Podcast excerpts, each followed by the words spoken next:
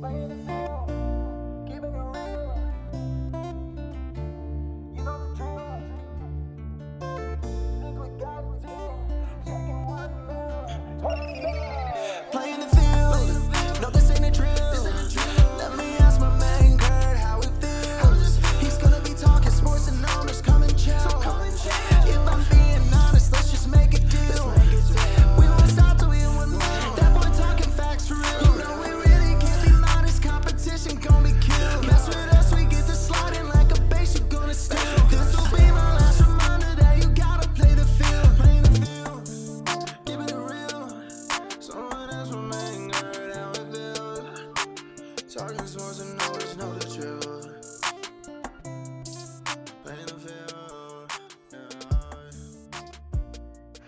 going on, everyone? Welcome to episode 17 of season five. I'm your host, Kurt Field.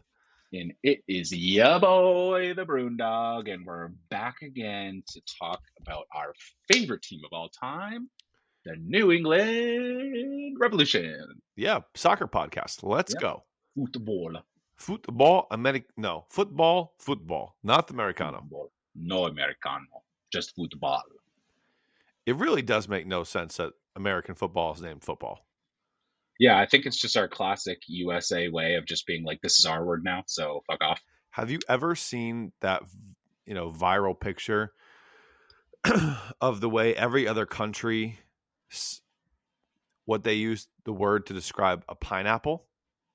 Like here, we say pineapple, but every other country in the goddamn hmm. world has the same name. We are just different. I have to find. Uh, God damn it! What I what I'm hearing is that we're built different, Kurt. That's what I'm hearing. or we just have to be different. Like, why is everything in Fahrenheit? Why are we different? Like, I- True. I, But think about being like, oh wow, it's 37 degrees out. It's so hot. That's that's that just doesn't sound right. Celsius is for losers. There, I said it. but the drink, energy drink Celsius is not. Okay, I walked into that one. So facts. Um, Okay, I also think Bruno, I'm showing you. It's hard to read. It's really hard to read. ananas. And ananas in every other co- in every other country, ananas. Wait, do they have bananas? Do they say bananas too there, or is it just uh, ananas? I don't know, but it's ananas in every country, but English, where it's or in every uh, language, but English. And our dumbasses say pine apple. Well, Kurt, I think the only reasonable conclusion there is that everyone else is wrong and we're right. Well, We that's very American thinking of us. Kurt, and that's why we called it Gatorade. Gatorade, you know. no, not going down that rabbit hole. Clydesdale. Clydesdale. That's why we called it Gatorade. What? Kurt, it's that type of day. If the Patriots don't win a game again the rest of the year, I will do a full episode in Clydesdale. Wait, we should have some sort of like I don't know if we're gonna call it punishment or incentive for losing because like we want to lose. So again, I don't know the word choice for that, but there should be something that we either do or have to do or like commemorative Clydesdale episode if that we lose every game. Yeah, uh, the first wild card weekend will be full Clydesdale. Though literally because it's the last game of the year and figuratively well not figuratively also literally because it's our most winnable game remaining our super bowl is going to be week 17 so that is going to be hype that'll be for the clydesdale For the not for the number one pick for the clydesdale down on the farm with Clydesdale. All right. well, that's just a. yep. yep. Yeah. Well, well we'll, Yep. we'll see. Well, yep. Okay.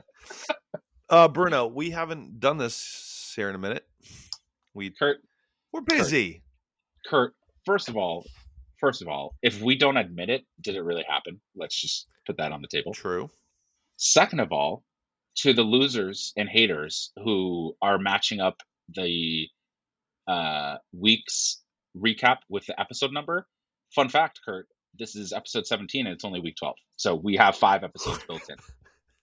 That's just math. We Kurt. did do all those summer episodes. no, no, no, Kurt, no, no, no, Kurt, no, no, no. You don't need to tell them that. I'm just saying to the losers who are saying we have, there's been more NFL weeks than episodes. Wrong. You know the the the Trump. Wrong. Wrong. Uh, we've been talking for four minutes. I thought we've been talking for 15 minutes. I Hey. I am in Delulu land here on a Friday. We're lost in the sauce. That was last week's episode. That didn't happen. Oh, you're right. Uh, you know, now we're thinking. You were thinking. There's too much thinking happening right now. Kurt. My brain is on an over overdrive. But Woo! nonetheless, let's get into some Week 12 games for you here. Uh, it would be really goddamn helpful if I pulled up ESPN, which I told you I was doing earlier, and I didn't do that. So uh, Kurt, shame on me. But we're Bruno, going back to Thanksgiving. oh, dude, that feels like a fucking eternity ago. so long ago. Bruno, we went back. We're going back to a Thanksgiving Day game, which I was fairly confident in and placed a fairly confident bet in. And let me tell you, that shit blew up like a bathroom after Thanksgiving because Oh, boy. holy shit, literally, in in many different ways. Holy shit, Bruno, the goddamn Green Bay Packers go into Ford Field in Detroit and upset the previously 8 and 2 Lions 29-22. Jordan Love uh, ties his career high with three touchdown passes. He was carving them up like a Thanksgiving feast, Mhm. like a Thanksgiving feast, Bruno. And I, you know, here's the interesting thing: it's very funny when you look at the Green Bay Packers season. They're sitting at five and six. They have some incredibly bad losses, but in the same breath, Bruno, they've also had some incredibly big wins. And it's like, Yeah. So which team? Like, again, you have this is your first year having Jordan Love as your quarterback. How are you feeling right now? Because in this game, again, 22 of 32, three touchdowns, no picks, no sacks, a 125 rating against a very good Lions football team. So it's like, if he's going to be this Jordan Love, sign the Packers the F up, baby. They're all in. But if he's going to be the Jordan Love from previous weeks, where do you go with this? Yeah, I. You know what? I almost lump this in with, uh, like a, a poor man's Brock Purdy in a way, because it's not about necessarily starting your career or starting your time as a starting quarterback and playing well. We see that happen all the time. It's after you have a couple starts or a couple games or a slump in a row where you look like literal ass. It's how you respond and if you can turn it around. We saw that happen with Brock Purdy and the 49ers, right? They lost like three in a row, and all of a sudden, you know, pending this game against the Eagles this week, Brock Purdy's back to looking good, and so are the 49ers. Jordan Love, I'm more impressed that he started hot and then played like ass, and then now has rebounded and seemingly come back to form. That's a, a way better sign to me than if it was just like a hot start the whole time because you got to know how to bounce back from some shitty performances. So I think the Packers are, are stoked, honestly. They're stoked. Yeah, I agree. And it does need to be said too. Okay, Jared Goff did fumble the ball three times, and the Yeah. Packers recovered all three. So yes, Yeah. Packers defense did set up the offense to succeed. But again, that's the name of the game. That's football. That's complementary football at its finest, ladies and gentlemen. So Packers upset the Lion 29-22 on Turkey Day. Bruno, what we got next, pal? Ah, well, pal. Uh, shout out the Panamanian pal. Uh, we're talking a little Cowboys Commanders from last Thursday. And guess what? We're currently recording this, and the Cowboys have played another Thursday game. But we're talking about the first Thursday game they played. Cowboys Commanders. Not really much to say from this game. 45 to 10. Commanders played so bad and let up so many points, they fired their defensive coordinator, Jack Del Rio, the next day on Black Friday. Uh, the Cowboys are on a goddamn roll. Yes, up until yesterday, they hadn't beaten a team, I think, over 500, so that deserves to be said. But we've seen teams like play down to the level of their competition. The Cowboys are dominating the level of competition they played. Uh, Dak is playing like an MVP. That has to be said. He was playing like that before last night's game against the Seahawks, and he, even more so after. Uh, in this game against the Commanders last week, DaRon Bland, he just he he he has five pick sixes this year, and he had that in 10 games, like that's a bananas number. That's an NFL record and an ananas. That's an ananas number for DaRon Bland. uh, what also was ananas was uh, I love that the Cowboys were just like getting bored of their touchdown celebrations, so they decided to put a turkey in the Salvation Army helmet. And when he did his pick six, they all jumped in and took a turkey out of it and started eating it, which is hilarious.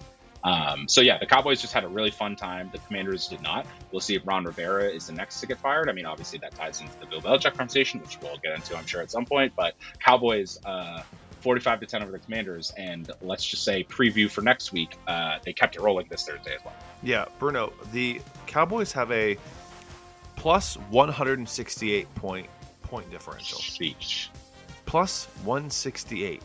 sheesh, Sheesh. Uh, for the record, the Patriots are minus 100. So Jesus Christ, JFTC. the most shocking one in the AFC East, looking at this right now, Buffalo leads the division in point differential, plus 101. I don't think I would have guessed that. I I certainly wouldn't have guessed that. The Dolphins put up 70 points against the Broncos. Plus 88. plus Jesus. 88. Uh, You raise a fantastic point, my friend. Bruno, we're going to talk about another team who puts up a metric fuck ton of points. Yep. Okay, a team that has a point differential of plus 140. So coming right coming right for the Cowboys, okay? The San Francisco 49ers to cap off Thanksgiving uh, went up to Seattle and they made a statement, embarrassed the Seahawks 31-13. Again, Bruno, classic NFC West showdown. There was some good defense played, uh, but the story, tail of tape in this one, you know, you have Christian McCaffrey in your team, you should use the guy. 49ers like, we're going to use the guy. The guy, pretty fucking good game. Couple touchdowns in the first half. I think his final line, 19 carries, 114 yards, two tutties on the ground. Uh, obviously, you know, with with the 49ers offense being the way it is, they can come at you from so many different angles. And it does kind of remind me, think about the Patriot days where, you know, you had Edelman and Amendola in the slot, two shifty, good, get open in short spaces uh, guys. Then you had Gronk, who was a threat wherever you put him on the field. But then, sure, the Patriots can line up and they can run the football down your mouth or down your throat with LeGarrette Blunt and James Develin. It's like they're so multidimensional, and that's what the 49ers are. You want to bring in Juszczyk and McCaffrey, we'll pound the ball.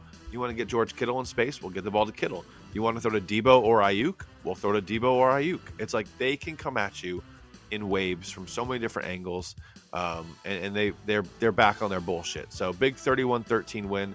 49ers definitely back. But on the other hand, Geno Smith in this in this previous week, we're doing this a little late, but in the previous week on Thanksgiving, not his finest effort. Not his finest effort. And you know, a big game. The Seahawks are looking to looking to make a statement here. Geno Smith goes 18 of 27 for 180 yards, one interception, no touchdowns, and was sacked six times. That ain't what you're looking for.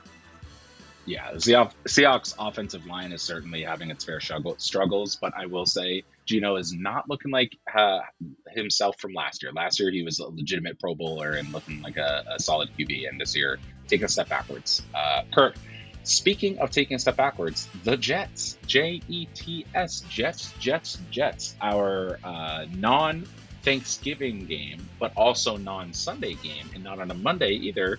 The Friday Black Friday game Miami Dolphins 34, New York Jets 13.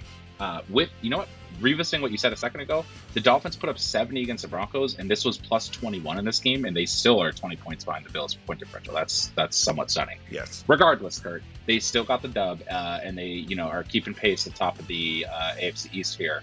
Uh, this game, again, I think we all would have seen this coming. Why would we have seen this coming? Well, it wasn't Zach Wilson starting for the Jets, who we would have seen this coming if it was. It was shout out uh, U C O N N, UConn, UConn, UConn, his very own Tim Boyle starting for the uh, New York Jets, who, fun fact, is probably only on the Jets because he backed up uh, Aaron Rodgers in Green Bay, too. So I just love that Aaron was like, bitch boy, come to New York with me, bitch boy. Oh, Matt Powell, son. oh, Matt so, Powell. Yeah, they didn't look good. Jets didn't really ever have a chance in this game. Kurt, obviously Tyreek Hill did his thing. Raheem Mostert had two touchdowns. The only really thing to comment on this game that was fucking hilarious. Did you see the play right before halftime in this Dolphins Jets game? I don't know if you saw that. I did. Fucking Jets at the 40 yard line, maybe the 50 yard line. They go, are going for a hail mary. I think it was 10 nothing at that point, and or maybe yeah, it was 10 nothing at that point, and Tim Boyle throws it almost all the way to the end zone. It gets picked off at the one yard line It by was- Jevon Holland. It was 10 6. Close. Oh, 10 6. Sorry. You're right. You're right. Excuse me. 10 6. Close game.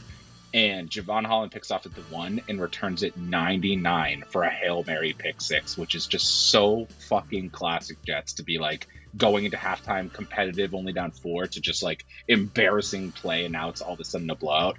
It actually, like, it's not as crazy when you think about it, Kirk, because they were saying this on the broadcast too. All of the skill guys for the Jets were like in the end zone behind him when he caught the pick. Like he ran it like 50 yards untouched, and then he just had to get by like the offensive line and fucking no ankles Tim Boyle. Like so, it wasn't really the most impressive pick six of all time, but it was just so fucking funny that he just 99 yards. whoop. Yeah, it's house. like, of course that would happen to. Yeah. Of course that would happen to the Jets. Yeah. Uh, just So. bad football all the way around. Bruno, let's talk about more bad football, shall we? Shot we? Oh, we shall, baby. Let plenty of bad football being played in the NFC South. That is for damn sure. Um, But you know, despite two awful interception, Desmond Ridder, who took the place of Taylor Heinicke at quarterback for the Falcons, get a big 24-15 win over the Null and Saints. Uh, Bruno, do we pick this game for pick six? My brain says no, but my brain hasn't been right recently. I don't know either. If we did pick it, I probably took the Saints. I, I this game surprised me. This game Yeah. surprised me. Uh, just a, you know, Derek Carr is a fine quarterback. That is as far as I'll put the Derek Carr conversation. He's fine. Do you want him on your team? Not really. Are you okay with him on your team? I guess so. Like, Yeah.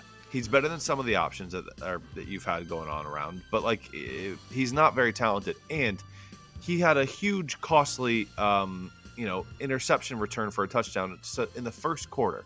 You know, the Saints go down, score a field goal, they drive down later in the game. Uh, or sorry, later in the first quarter. You know, Jessie Bates intercepts a, a pass, goes 92 yards to touchdown. All of a sudden, it's seven three. So you go from probably being up 10 nothing to now being down, and the and the, the Falcons never really looked back. So, um, Bijan Robinson played well in this one. He had 16 carries for 91 yards and a touchdown. Drake London got some targets, which is good for Atlanta because you got to unleash some of these younger guys. So, uh, the, the tail of tape here for a while was you're not getting enough out of Bijan Robinson because you're not giving him the ball. When you give him the ball, good things happen. And they're like, hey, let's give him the ball, and it worked out great. So, big win for the uh, Falcons, who take over first place in the NFC South. Uh, Bruno, uh, we'll get there, but the Carolina Panthers are currently one in ten, or one Yeah. and nine, one in ten. One and ten. They have a chance to host a playoff game still. They're not mathematically eliminated, baby. So take that for what it is. Yeah, that is some wild fucking math and statistics right there, Kurt. Um, speaking of wild math and statistics, we got our next game. Continuing the bad football train. Steelers 16, Bengals 10. Bad for several reasons. On the Steelers side of things, they just fired offensive coordinator Matt Canada. On the Bengals side of things, Joe Burrow's out, so is Jake Browning starting. Lost some juice as one of those like rivalry games that normally is really good. Obviously, with no Burrow, it just doesn't have the same juice. Steelers get the dub. Kurt, the Steelers, uh, for the entire season, have been known pretty much as the team that has a good record, that wins, excuse me, that wins some games, but has been outgamed yards wise in every single game. Uh, Kurt, they fired their offensive coordinator, and quite simply, they, that streak got snapped. Kurt, the Steelers had not uh, gained more than 400 yards in 58 games. They had a 58 game streak of not uh, gaining more than 400 yards, which dated back to even before when Matt Canada was hired. The second he gets fired, they put a 421. That is just so fucking funny. Like, dude, what were you doing your entire tenure with the Steelers? They didn't even get anyone new this week. They just fucking were like, oh, we're gonna fucking do shit better and get 421 yards. Just a classic cock slap in the face. Yeah, and like the Bengals like have a legit defense. Like it's not like the Bengals are like the the Panthers. Like the Bengals have a legit defense. So again, it's just so fucking classic for the Steelers that they fire that guy and they immediately put up 400 plus yards. So other than that though, Kurt, I mean like it's a game the Steelers needed to win. No Joe Burrow, there'd be no excuse if they lost this game. They only won by six. Not the most impressive one of all time, but I think confidence wise for Kenny Pickett and the boys, if you're back to putting up yards and yards and yards, I mean theoretically, if you're outgaining the other team by 200 yards and the turnovers are one to one, you theoretically are most games you're going to win by more than six. Maybe it was just some some bad luck here and there, but um, yeah, Steelers get the win, 16 to 10. Yeah, Bruno, you you mentioned, you know, kind of bad wins. Um, let's talk Hmm. about another team with kind of a little bit of bad win. Okay. Carolina. We just talked about them. Yep. They didn't have a bad win. They just lost again. Okay. they they uh, traveled to Tennessee, visit Mike Vrabel and the Titans, uh, in a game that you know. It was the one and nine Panthers and the three and seven Titans. It's like okay, this game might be gettable for the Panthers. uh, it was it was not. Uh, Bruno, basically, I'm not talking about this game for long. Derrick Henry, two rushing touchdowns. Nick Folk bangs in a 53 yard field goal while the Patriots kicker can't make a fucking extra point. Uh, I Oh, sorry, didn't mean to, that slipped. Um, uh, but basically, putting the Titans up 17 3 in the fourth quarter. And yes, Carolina scored a touchdown with eight minutes to go to make it close. It was really never close. Bryce Young, another bad effort. Uh, and the whole story here is Frank Reich. Audi like Audi like an Audi, baby. See ya, buddy. Uh, you getting out of here because, yep, it was about time. But also, it's second uh, time in a row, I think, that he's fired. He, as in David Tepper, owner of the Panthers, has fired the coach in the season because didn't he do that to Matt Rhule last year? So it's like, yeah, he wasn't coaching good, but like if you're a coach who wants to coach a team, I don't think you want to be, you know, you're not given like any time to figure it out. So tough, but tough but fair, tough but fair. Kurt, Fair. we are continuing right along in our streak of games that are bad. There were just a lot of bad games this past week. You know, maybe the NFL took it off partly because of Thanksgiving as well, because there were a lot of bad games. Colts 27, Bucs 20. I will say for the Colts, in a season where Anthony Richardson has been injured since pretty much the start of the season, maybe he played like a game or two, but he's been injured the whole season. So when you lose your starting quarterback, it is it is still impressive that they're six and five. Gardner Minshew is probably one of the better guys you could have to have to like be a backup quarterback playing the whole season. So like that needs to be said. But like they're doing actually a kind of decent job in Indy despite everything that's going on. I don't think they're a serious threat by any means as a contender, but to be six and five and get these wins while you're you know not with your starting quarterback, I think that's impressive. I think this is a game the Bucs in an, a winnable NFC South are going to be like looking like one that got away. Um, you know, Baker was kind of hurt during this game. He went out, he came back in, but it just was the run, uh, the running, rushing offense for the Colts that did him in. Jonathan Taylor, he had two rushing touchdowns. Gardner Minshew ran for another touchdown. They just, you know, could, couldn't stop the run, and that's, you know, when you can't stop the run, the Colts are going to control the clock. So they controlled the clock. Uh, Jonathan Taylor, however, after the game came out that like he broke his finger or something, so he isn't going to be on injured reserve, but he is going to be out for like two or three games. So tough blow for the Colts. But listen, you know their starting quarterback went out and they're over 500, so you never know.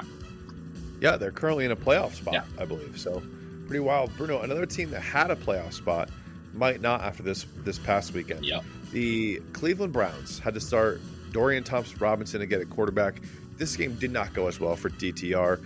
Uh, he went up to uh, to Denver, turned the ball. Basically, the Cleveland D- offense with DTR has to be pretty clean. They were not clean in this game. Denver forced three big turnovers. Russell Wilson, man, I'll tell you what, his numbers, his stats, not staggering, but Sean Payton has fixed him because last year he was a turnover machine. He was seeing ghosts. He was taking sacks he shouldn't have had. I mean, in this game, again, I told you, very pedestrian stat line. 13 completions on 22 attempts for 134 yards and a touchdown, and your team wins by 17 points. Like, you don't need him to go crazy. He's capable of it. He's, he's shown he's capable of it still this season, but game manager's the wrong term too because he he just does his job. He just does his job. Did it well. Um, I, I I don't know if I don't want to give Sean Payton too much credit because this was just a bad game by Cleveland. But with that being said, he has really turned the Broncos around. Bruno, they currently sit at six and five. They were a one and five football team. They've rattled off five straight here. Um, I haven't looked at their schedule. Let's do it live. Okay, we're doing it live. Texans, tough one. Okay. Chargers, Lions, Patriots, Chargers, Raiders. So a ton of AFC West games still. Uh, I mean, they're going to beat the Patriots, so that's a win. Yep. Uh, maybe they split with the Chargers. Texans is up for grabs. Lions, who knows? I mean, yeah, there's a chance the Broncos could fucking sneak in the playoffs. So quite a turnaround out there in Denver. Yeah, and about those games, the Broncos, the Chargers, and the Texans, if the Jaguars pull away, are two of the teams they're competing for wild card wild card spots for. So, like, they literally can control their destiny if they rattle off, you know, mostly wins in a lot of those like key matchups right there. So, good for the Broncos. Didn't see that coming, but uh, you know, I, I'm happy for them. Kurt, in things specifically, I, Bruno, the Mushroom Lord Briskin, did not see coming. Uh, Rams 37, Cardinals 14. You asked me earlier, was that game a pick six game? I don't remember if Falcons Saints was. Unfortunately, I specifically remember, Kurtai, Rams Cardinals. I was supremely confident that Card- Kyler Murray and the Cards were going to get it done. You shook your head at me live on Pick Six. You said, You fucking idiot, it's Rams all the way. And guess who was the fucking idiot, Kurt? It wasn't you, because the Rams literally dominated the Cardinals. I won't say from start to finish, because I think the Cardinals were up 8 to 7, but pretty much the rest of the game from that point. Uh, Matt Stafford had four touchdown passes. Uh, Kyren Williams literally uh, just what the fuck off. He had 143 yards rushing, and then he also caught two touchdowns, six catches for 61 yards and two touchdowns. He was just fucking all over the place. Uh, Tutu Atwell getting in the action, Tyler Higbee getting in on the action. So it honestly just was an absolute fucking steamroll from the Rams. Good for them who have faint playoff hopes. Like they're not mathematically eliminated. They're not really like, you know, one of the better wild card teams, but like if they can play like they did against the Cardinals, which it was the Cardinals, but if they can play kind of close to that, like they'll have a chance to sneak into the playoffs as maybe the seventh seed. So good for them. Uh, this quote from Kyren Williams, he goes, "I'm an artist and this is my canvas." Love that. Something about quotes like that where you're just like, "That's a guy who's using his brain right there." Uh, big fan. I'm I'm attracted to big brains. So as a guy with a big brain, I, I like that big brain statement right there. Uh, so good for the Rams. Cardinals, I was trying to manifest in the win because Kurt, they're some of our biggest competition for the top draft pick, along with the Panthers, obviously. The Cardinals schedule, we don't have to go fully into it, but two of their last five games are 49ers Eagles, so obviously those will both be losses unless something crazy happens. Their swing games, you know how like when voting happens, there's swing states. Their swing games are Steelers, Bears, and Seahawks. So the Bears stands out as like the one that seems the most winnable, but like if they can win two of those three, that would make me very happy. So if I'm serious this week, Kurt, I'm rooting for the Cardinals. Yeah, absolutely. Massive Cardinals fans. Uh, Bruno, two fan two teams I'm not a fan of, and I will never, ever, ever, Yep. ever, ever, ever, ever, ever, ever, ever be fans of are the goddamn Kansas City Chiefs and the Las Vegas Raiders. Now, in this game, it's well documented at this point how the Chiefs are the Raiders' daddy. Yep. Have been for quite some time. But if you would have checked this game with eight minutes to go in the first quarter, I mean in the first half, you would have said it was the other way around. Raiders jumped out to a 14 0 lead over the Chiefs behind a Jakobi Meyers touchdown, LOL, LOL, LOL, and a Josh Jacobs 63 yard touchdown run. And, you know, hot start didn't last very long. They only score three points the rest of the game. Chiefs go crazy. Uh, Patrick Mahomes turned it on. Um, what is inter- interesting, too, you know, Isaiah Pacheco is the running back for the Chiefs was like a seventh round or an undrafted guy last year. He's been dominant for them. He's been exactly what that offense needed. You don't ever think of Clyde Edwards Hilaire anymore. I mean, it's just it's Pacheco's job, and uh, he does a great job with it. He had two rushing touchdowns in this game. Bruno, the leading rush, the leading receiver for the goddamn Chiefs, Rashee Rice.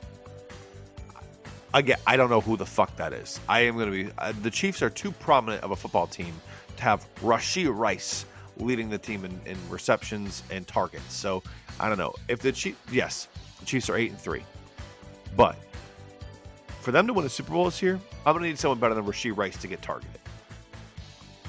Yeah, That's all I have to say about that. as as a fan of people with the name names that have the first letter the same in their first and last name, Bruno Briskin, Rasheed Rice. That's the only thing I like about Rasheed Rice that he can be R squared and I can be B squared. Big fan of that, right?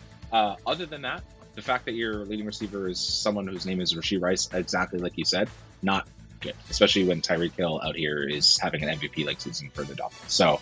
Uh, yeah, they're gonna have to figure that out. I hope they don't, because fuck the Chiefs, but they are gonna have to figure that out if they want to do anything. Kurt, Yep. Speaking of things to figure out, the Vikings have something to figure out because they somehow, on Monday Night Football this week, lost to the Bears 12 to 10, which, in all honesty, is great for the Patriots. That's another win for the Bears, right? So that's huge. We have a two game lead on the Bears. The Vikings, sneaky, were in playoff contention. It's not like they're out of it, but like you just can't be losing 12 to 10 to the Bears if you want any chance. The previous two games for the Vikings was kind of like remember Linsanity with Jeremy Lin when he had that run on the Knicks. It was kind of like Dobbs, Calvin Dobbs, Calvin and Hobbes, Calvin and Dobbs, whatever I don't know, something. It was crazy with Josh Dobbs. Kurt, he channeled his inner LeBron because he had not one, he had not two, he had not three, but four interceptions for the Vikings. And literally, if he just threw three, they probably would have won. But he didn't. He threw four. So it was a stinker of a game from Josh Dobbs. That being said, they were up 10 to 9 at the end of the game because he drove them down, threw a clutch touchdown to TJ Hockenson, and actually the Vikings were in a position to win.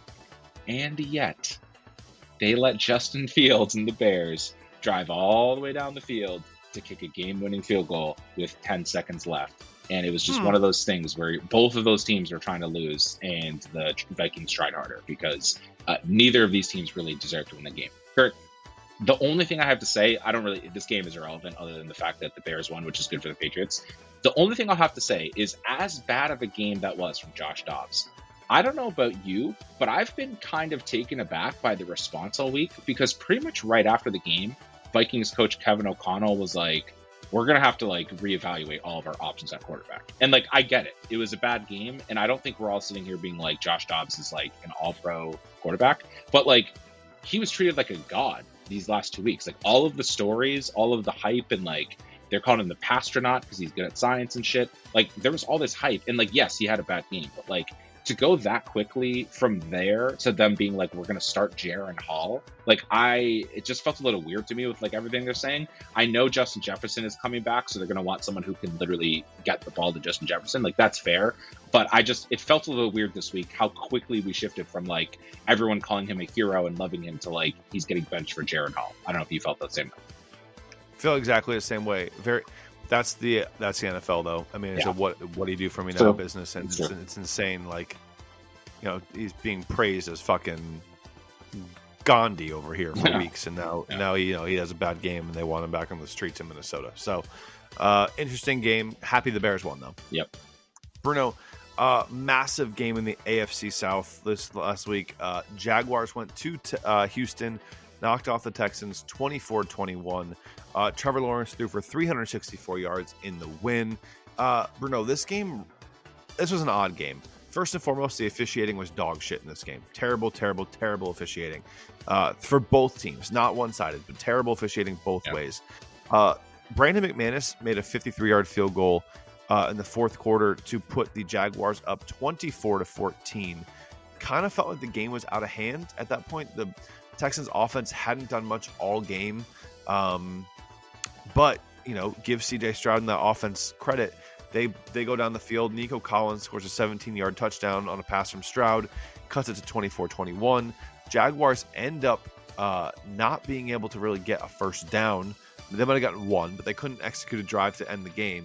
Texans get the ball back, Bruno. They drive down the field enough to give, I think the guy's name is Matt Ammendola. Danny. It's Amendola. Dan, RIP. not, not really RIP, but Yeah. like uh, an Ammendola who was literally picked up that week because their other kicker got hurt. He has a 58 yard field goal to tie the game, try to go to OT. Bruno. Hmm. This kick was dead on. It hits the crossbar Yep. and pop bumps out. If I'm not even kidding, if this kick was two inches higher, not maybe one inch, guys know inches matter.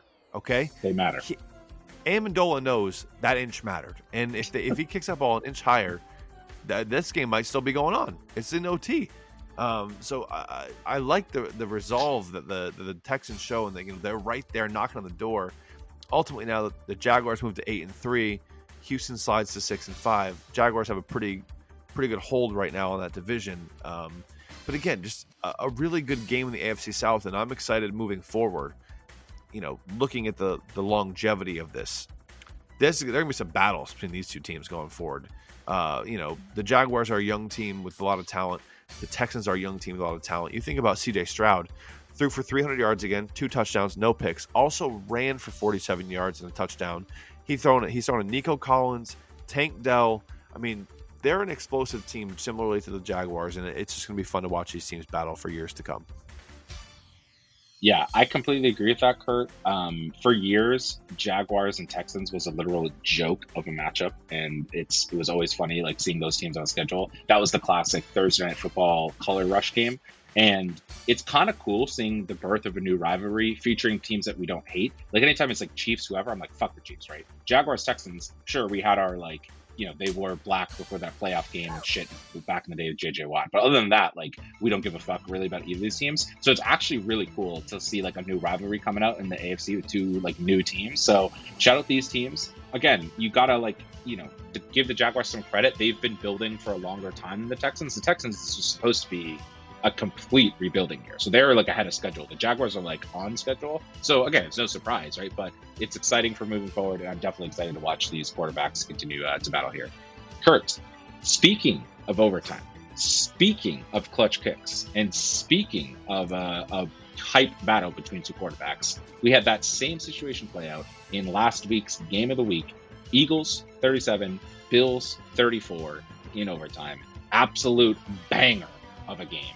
Uh, Kurt, it didn't look like this was going to be a banger in the first half. Uh, the Eagles have had this problem all year where they just come out flat. Like they, it, it, we do say it's not how you start, it's how you finish, and the Eagles know how to finish. So let's give them that before I say anything else.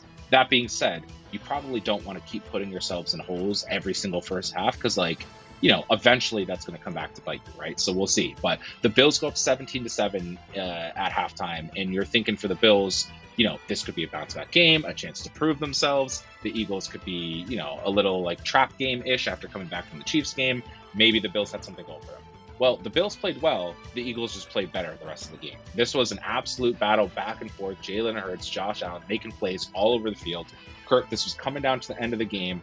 There were lead changes back and forth, right? So 17 7 at halftime. The Bills control the game in the third quarter, and then in the fourth quarter, the Eagles come back and take the lead. The Bills come back and retake the lead. The Eagles tied up. It was crazy how it ended up happening at the end of the fourth quarter. Josh Allen uh, down four drives the boys down 10 plays, 74 yards, ended it with a Gabe Davis seven yard touchdown to put them up by three. And then Jalen Hurts did the damn thing, though it's easy to give him credit. What actually happened was he drove his team down for 20 seconds left for Jake Elliott to hit a 59 yard field goal in like the shittiest, windiest conditions, which was just literally insane. Like, you know, Yeah, it's been a long a- time since. on a Yeah. rain-soaked grass field, like insane. Yeah, literally insane. So shout out Jake Elliott. Uh, he's everything they've wanted uh, kicker wise from the Eagles. Um, and so they tie the game up 31-31. Bills get the get ball first in overtime. They have to settle for a field goal. Uh, they go up 34-31 with the changed rules in overtime in the last couple of years. The Eagles get the ball back, and what do you know? Jalen Hurts runs it in from 12 yards out to walk off the game for the Eagles. Uh, again, this is one of those games where if you're the Bills, they've been close but no cigar in a bunch of games recently. The problem for the Bills is that they're now six and six, which feels so crazy to say for these Bills. Though you did kind of call this at the beginning of the season. I was higher on the Bills than you were. They were my Super Bowl pick, unfortunately. Um, the Bills at six and six, Kurt, are tenth place in the AFC. That is fucking crazy. They're closer It to the. Patriots than they are to the one seed. It's crazy, but it makes me very fucking happy too. At the same time, like fuck them Bills. Yeah, fuck them Bills. Uh, so that is crazy. If you're the Eagles, you're sitting at ten and one. You're definitely happy, right? You're getting these wins. You're cementing your hold on number one seed. You're beating good teams. You, again, you need to start putting teams away more, and you need to start like faster into games. But they are finding ways to win, and that's a sign of a really good team. So good for them for finding ways for win. Uh, you know, they're gonna have to clean it up moving forward, and they have a chance this week because they're playing the 49ers this week, who the 49ers are the favorites in this game, which the Eagles have been taking as a sign of disrespect. We'll see what happens, right? Because if the 49ers just come in and dominate, well, then that's why you're underdogs, right? But if the Eagles, you know, if they have a convincing win against the 49ers, I think they can silence a lot of the haters. No doubt. And you, we- we've been talking about a team that you know continuously wins games. Let's talk about a team that continuously loses games because we have one of those in the NFL, Bruno. The goddamn Chargers.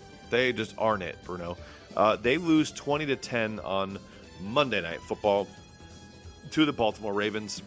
Um, Boston College wide receiver Zay Flowers pops off in this one, catches a touchdown, runs for a game-winning touchdown as the Ravens, uh, you know, move to nine and three on the season. What is also incredible about the Ravens is sometimes the offense didn't look incredibly in sync in this game. Credit to the Chargers. You know, they're sitting. The Ravens are sitting at 13 points late in the fourth quarter. You know, they're they're trying to run the clock out, get a couple first downs. Zay Flowers breaks a a, a, a runoff for a touchdown. So obviously the final score looks a little different than uh, what was actually happening on the field. But again, in a close game, the Chargers once again let one slip through their fingertips, while the Ravens just keep. The Ravens are similar to the Eagles in my mind about like in close games they just kind of figure it they figure it out. And you know this is like I told you, the Ravens didn't even didn't even play that well. Justin Tucker missed some field goals, which that doesn't happen very often. Uh, but you know, you play complementary football. Your offense doesn't play very well. Your special teams don't play very well. What does your defense do? They force four turnovers. So they they forced the Chargers over. They turned the Chargers over four different times to help win, win the game for them. Bruno, it just it begs the question once again. We've talked about this for three years on this podcast. Why is Brandon Staley still the head coach of the Chargers? Will he be going forward? Whom's knows? Maybe there's a guy in New England who wants to be the Chargers head coach. Maybe he likes Justin Herbert. Justin Herbert deserves better than this. he deserves better than this. But in the same breath, though, good quarterbacks should be able to figure it out at some at, at some juncture here. So, you know, I feel bad shit talking the Chargers because they're going to come into New England this weekend and beat the Patriots by 30 points. But that's more about the Patriots sucking ass than the Chargers being also ass. So, what are your thoughts, Bruno? I don't want to say it's an ass off, Kurt, but it might be an ass off uh, on Sunday because that's just quite simply the state of both of these teams. Um, what might make it a little bit less of a blowout is Keenan Allen reportedly is dealing with a sickness or an injury or something, so he is maybe practicing less and maybe not playing. I haven't seen con- confirmation either way yet. Obviously, even if he plays, though, I still am not going to pick. Like spoilers for pick six, not going to pick the Patriots this week because when we've scored six points against the Colts and spoilers seven points against the Giants, I don't think the Chargers are going to struggle to score more than a touchdown against us. I simply don't think they're going to struggle to do that.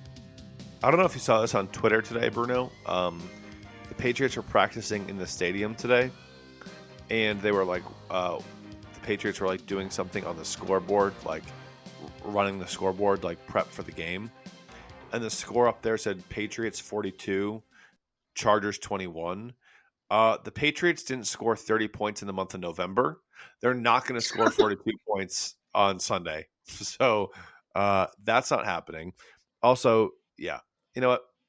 Fuck it. Let's talk Pats, Bruno.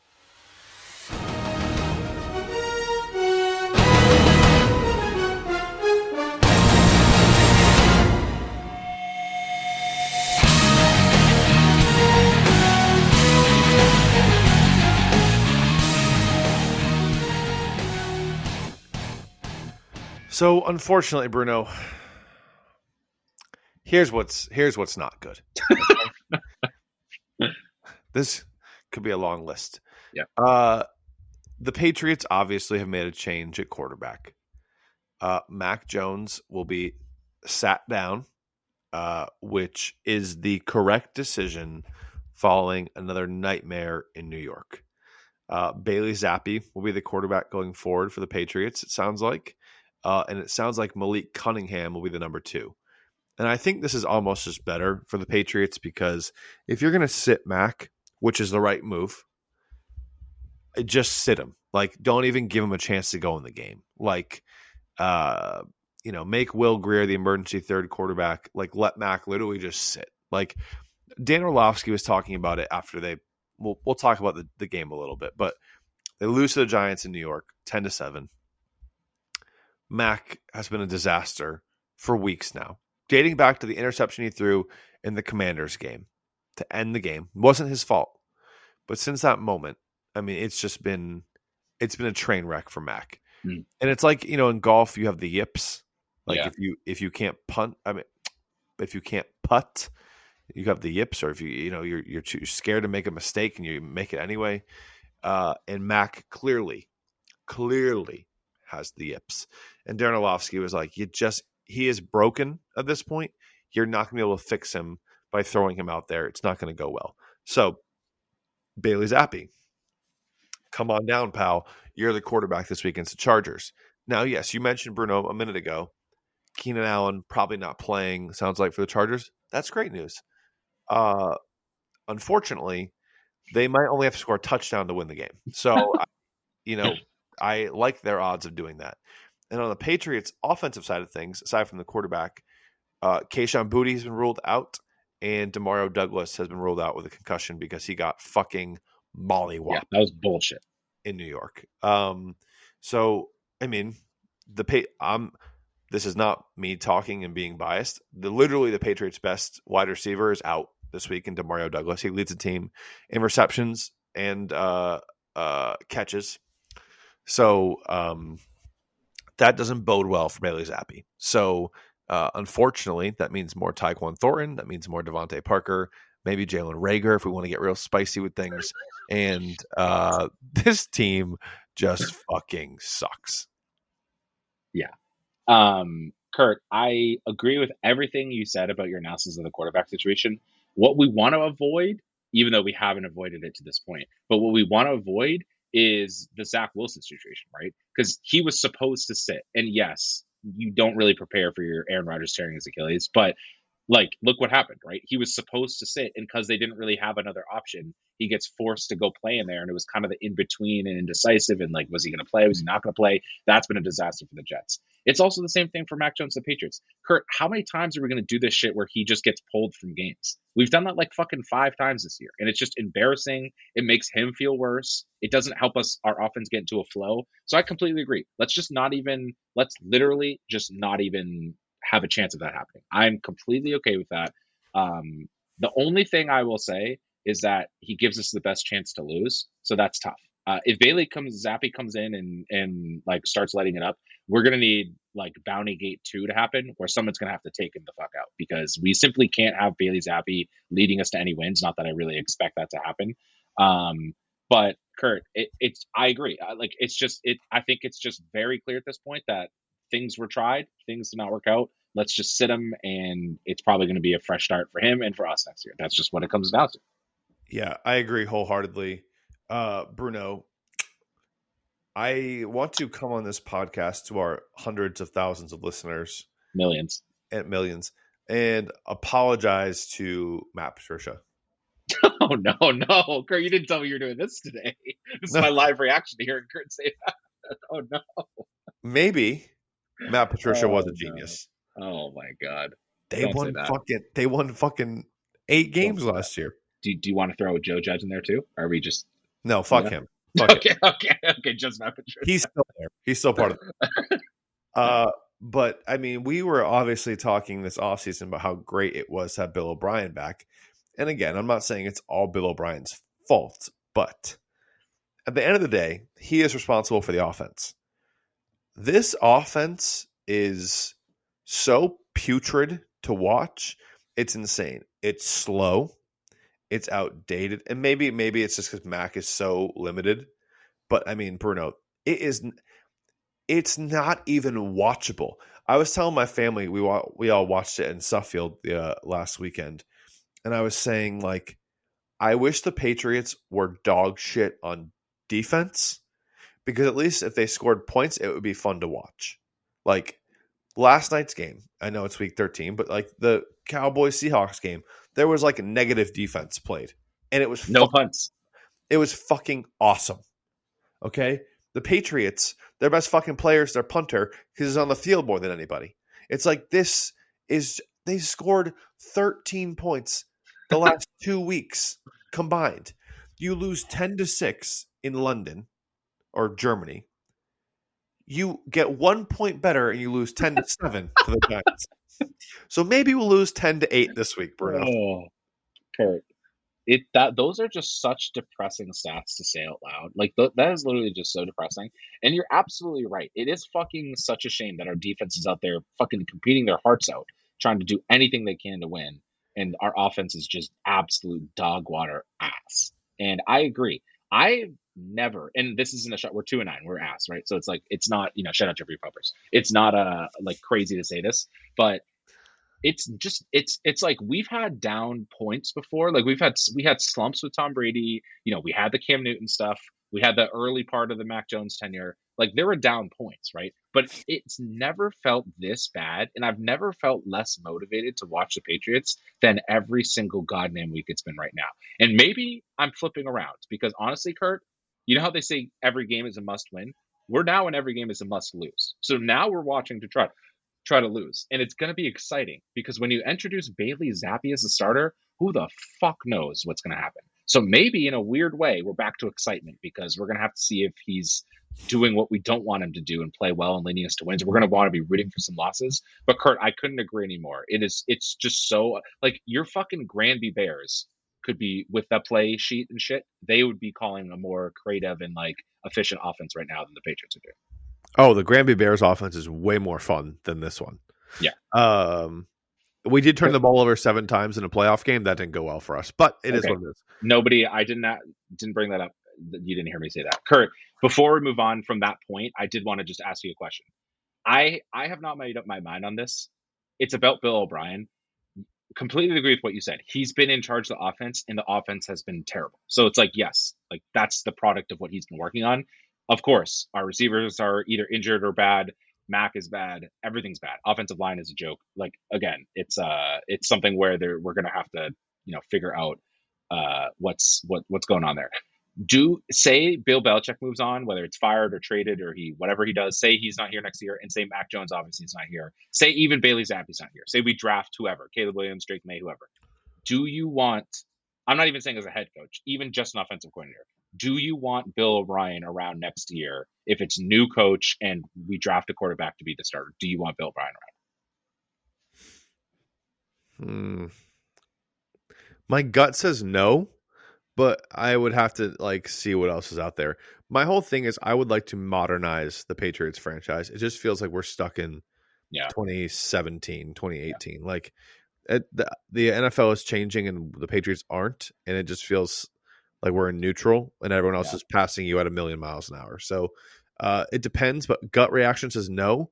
I'm of the mindset too. I don't even want Jerod Mayo. Like I would like it to be like clean house. Like uh, what about Vrabel? That's been another rumor. I would take Vrabel. Okay. So that's where Uh, we draw the line for former Patriots. I'm, I mean, honestly, I'm fine with that. Mayo's been in house.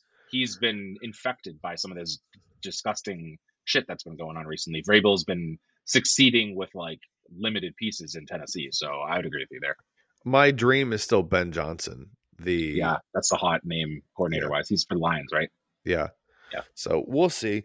Uh, Bruno, just real quick. Uh, obviously, the Patriots lose ten to seven in New York last week. Um, Mac was just horrendously bad. Again, turning the ball over, doing the same shit he's done all year, taking stupid sacks, making ill-advised throws, turning the ball over when you have points. It's just like it, at some point it's indefensible. It has continued to be indefensible. The band sucks. It is what it is. It's unfortunate. It did not work out.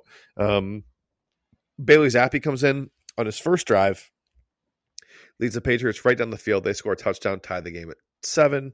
Uh, Giants end up getting a field goal on another fucking turnover later in the game, and then wouldn't you know it, Bailey Zappe leads the team down to have a chance to kick a 35 yard field goal.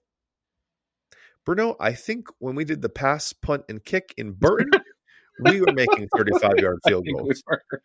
And uh, Chad Ryland, the kicker that Bill Belichick traded up for in the fourth round, missed a 35 yard field goal, shorter than an extra point, might I add. And he now has the worst field goal percentage in the NFL at 69%. Nice. Kurt, No. Who leads the NFL is Aubrey for the Dallas. And number two, uh, uh, Aubrey's a rookie, by the way. You could have drafted him. Uh, is number two is old pal Nick Folk, 95.5%, who the Patriots traded for a bag of footballs in the summer. it's like if we weren't just so if we just weren't getting absolutely I don't want to say something too obscene right here, Kurt. If we just weren't getting railroaded every single week, I would I would be like genuinely upset about that. It just makes you laugh. Like it's just one of those absurd stats. For so long, we had all those absurd stats where it's like the Patriots, like their season started the AFC Championship. We win 12 games every single year. Like we had all these absurd good stats. Now it's the complete opposite. We have the most absurd bad stats of all time. Kurt, he sucks. He needs to go too. I- It would be great if we could just j- dump every player on our roster. Maybe not really. That's a little mean, but like it would be kind of great if we could do a whole clean house. The one thing I'll say about Chad Ryland, Kurt, I don't know if you saw this going around. I saw a lot of people saying like they told him to miss and he missed on purpose. I just don't see how that has any legs, considering the fact that he's so bad is affecting his job. Like, what team is going to want him to kick if he's playing poorly? So, like, yeah, obviously, I think Patriots fans who are tanking, we wanted him to miss. I don't think anyone like Bill was being like, miss his kick. How does that help Chad Riley? He's going to want to play in NFL. So that was a dumb rumor I saw going around. But yeah, Kurt, it's it's embar- it's embarrassing. I mean, it's literally just it's embarrassing. I like we were all in that group chat after that happened, and we just were were LOLing. It's it's it's just unfortunate. The I think it's gotten to the point too with uh, going back to Bill O'Brien thing here for a second. It's like is he just the chef cooking with expired ingredients? Like is that what it is? Like it could be, it might be.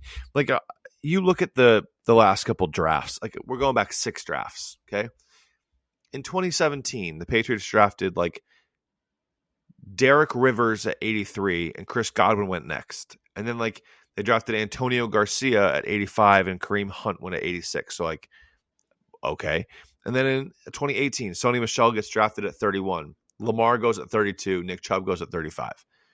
19. Oh, N'Keal Harry at 32. Deebo at 36. AJ Brown at 51. DK Metcalf at 56. Like, then, I mean, I'm Kyle Dugger's a great player. Kyle Dugger goes at 37. Jalen Hurts goes at 53. It's like you didn't see that. You didn't see that. And then in 21, you draft Mac Jones. That's just red flag. And then like 2022, Tyquan Thornton, you take at pick 50. George Pickens then goes at 52.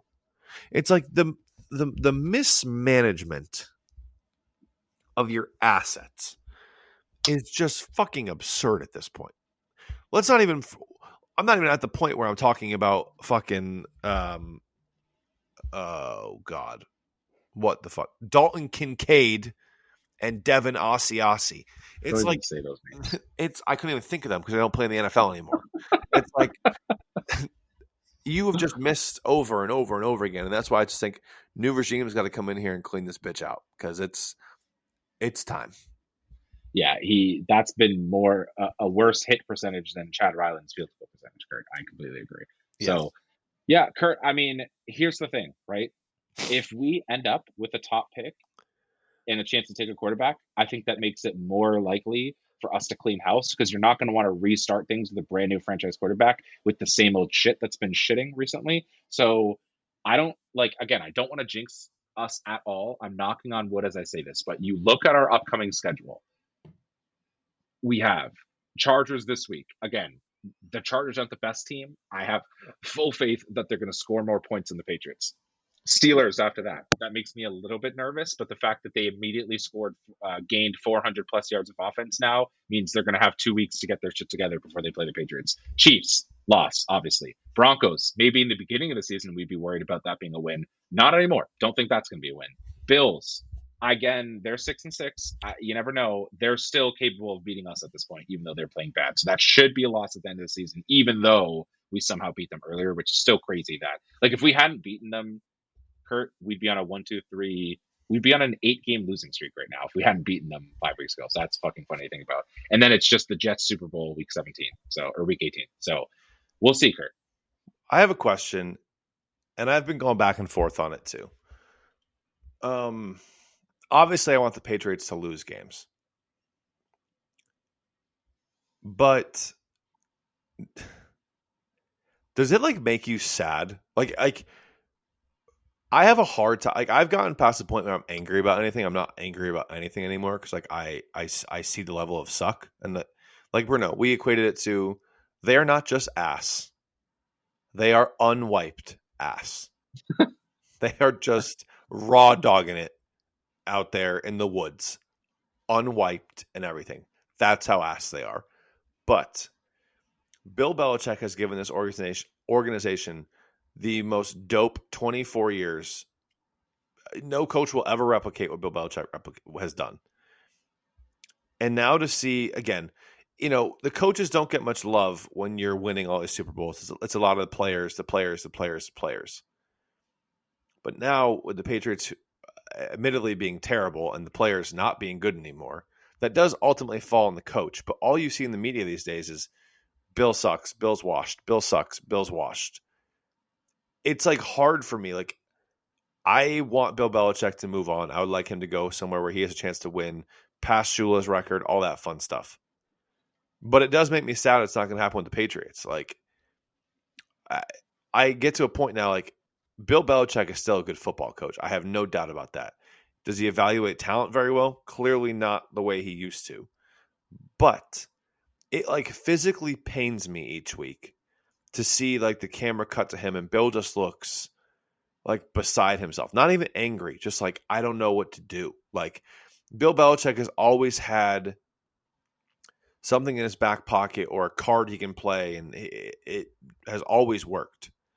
And now nothing. He's out of ammo. Nothing is working, and it's gotten to the point where they're like laying down and dying. And it's just, I knew it would all come to an end, and it really did kind of come to an end when Brady left. But now it is like it has come to a screeching halt. Like the train is off the rails, and there's no way you can delicately put it back on the rails. And it it, it, it makes me a little sad. Yeah, Kurt, you got to know when to hold them and you got to know when to fold them. And we're folding them because that's where we're at right now. I agree. It's definitely sad. It's it's like I have moments where I get angry, especially when I like am watching a game. It's just the dumbest shit ever from Mac Jones, or like the defense fucks up a coverage. Like I have moments of anger, but for the large part, I just shake my head. It's just SMH nonstop repeating for like three hours straight when we're watching our games, and then we just text each other and we're like, "This is ridiculous." So for the most part, I'm with you. It's just like at this point, I'm just like uh, I'm just annoyed almost that I have to like keep watching this shit each week. The sadness is definitely real. Like I don't think it's sunk in yet. I think it's going to sink in for myself and maybe a lot of Patriots fans if and when Belichick moves on, because obviously right now we don't want any more of this, right? Like understandably so. But like when he leaves, that's kind of like you know I know you and I are in a unique position for this. That was kind of our whole childhood of Patriots fans. Like, and it started when Brady left, but we were still kind of holding out hope that Bill would like Patriots way, do your job, like let's rebuild, let's show the world that Brady didn't win the breakup, like all those things. We were still holding out hope, and we had been holding out hope for a long time. I feel like a lot of other people, the second Brady won a Super Bowl, were like, it, Belichick sucks, it's over, he's bad, and we were holding out hope. I, at this point, we're pretty much out of hope. Like uh, it's just one of those decisions, and it definitely makes me sad. But I agree with what you said. Like I, I don't wish, I don't want Bill Belichick to suck forever. Like it'd be great if he could break the records and keep going. And like again, as long as he's not going to like the Chiefs or some team I fucking hate, sure, I'll be rooting for Belichick pretty much wherever he goes. Commanders, sure, I don't give a fuck with the Commanders. Chargers, sure, I don't give a fuck with the Chargers. Any of those teams, again, as long as it's not AFC East or like the Chiefs, I don't really care. Um, so yeah, it's sad, but like you know, at the same time, it's it's the best possible situation to be sad in. We're hoping, and knock on wood when I say this, we're going towards a franchise QB. We're hoping that's going to be someone who's going to turn this shit around, and like there's just going to be so much new and a modernization, like you said, that like it's going to help with the sadness. I think if we didn't have such a good chance at a franchise quarterback this year, and like maybe we wouldn't have as attractive as a, for a place as someone like Ben Johnson or someone to come coach, it'd be a lot worse. So it's sad, but I mean, it is. A, you got to know to hold them. You got to know to fold them. Yeah, we're folding, bitch. We're folding. Uh, Bruno, uh, that brings us to the end of this episode. Um, we will be back next week, obviously, to talk about uh, just to see how unwiped the Patriots ass is after this Chargers game. So, uh, why don't you take us home, country roads, boy? Yeah, uh, the Chargers are going to be streaking all over the field like there's going to be streaks in our butthole.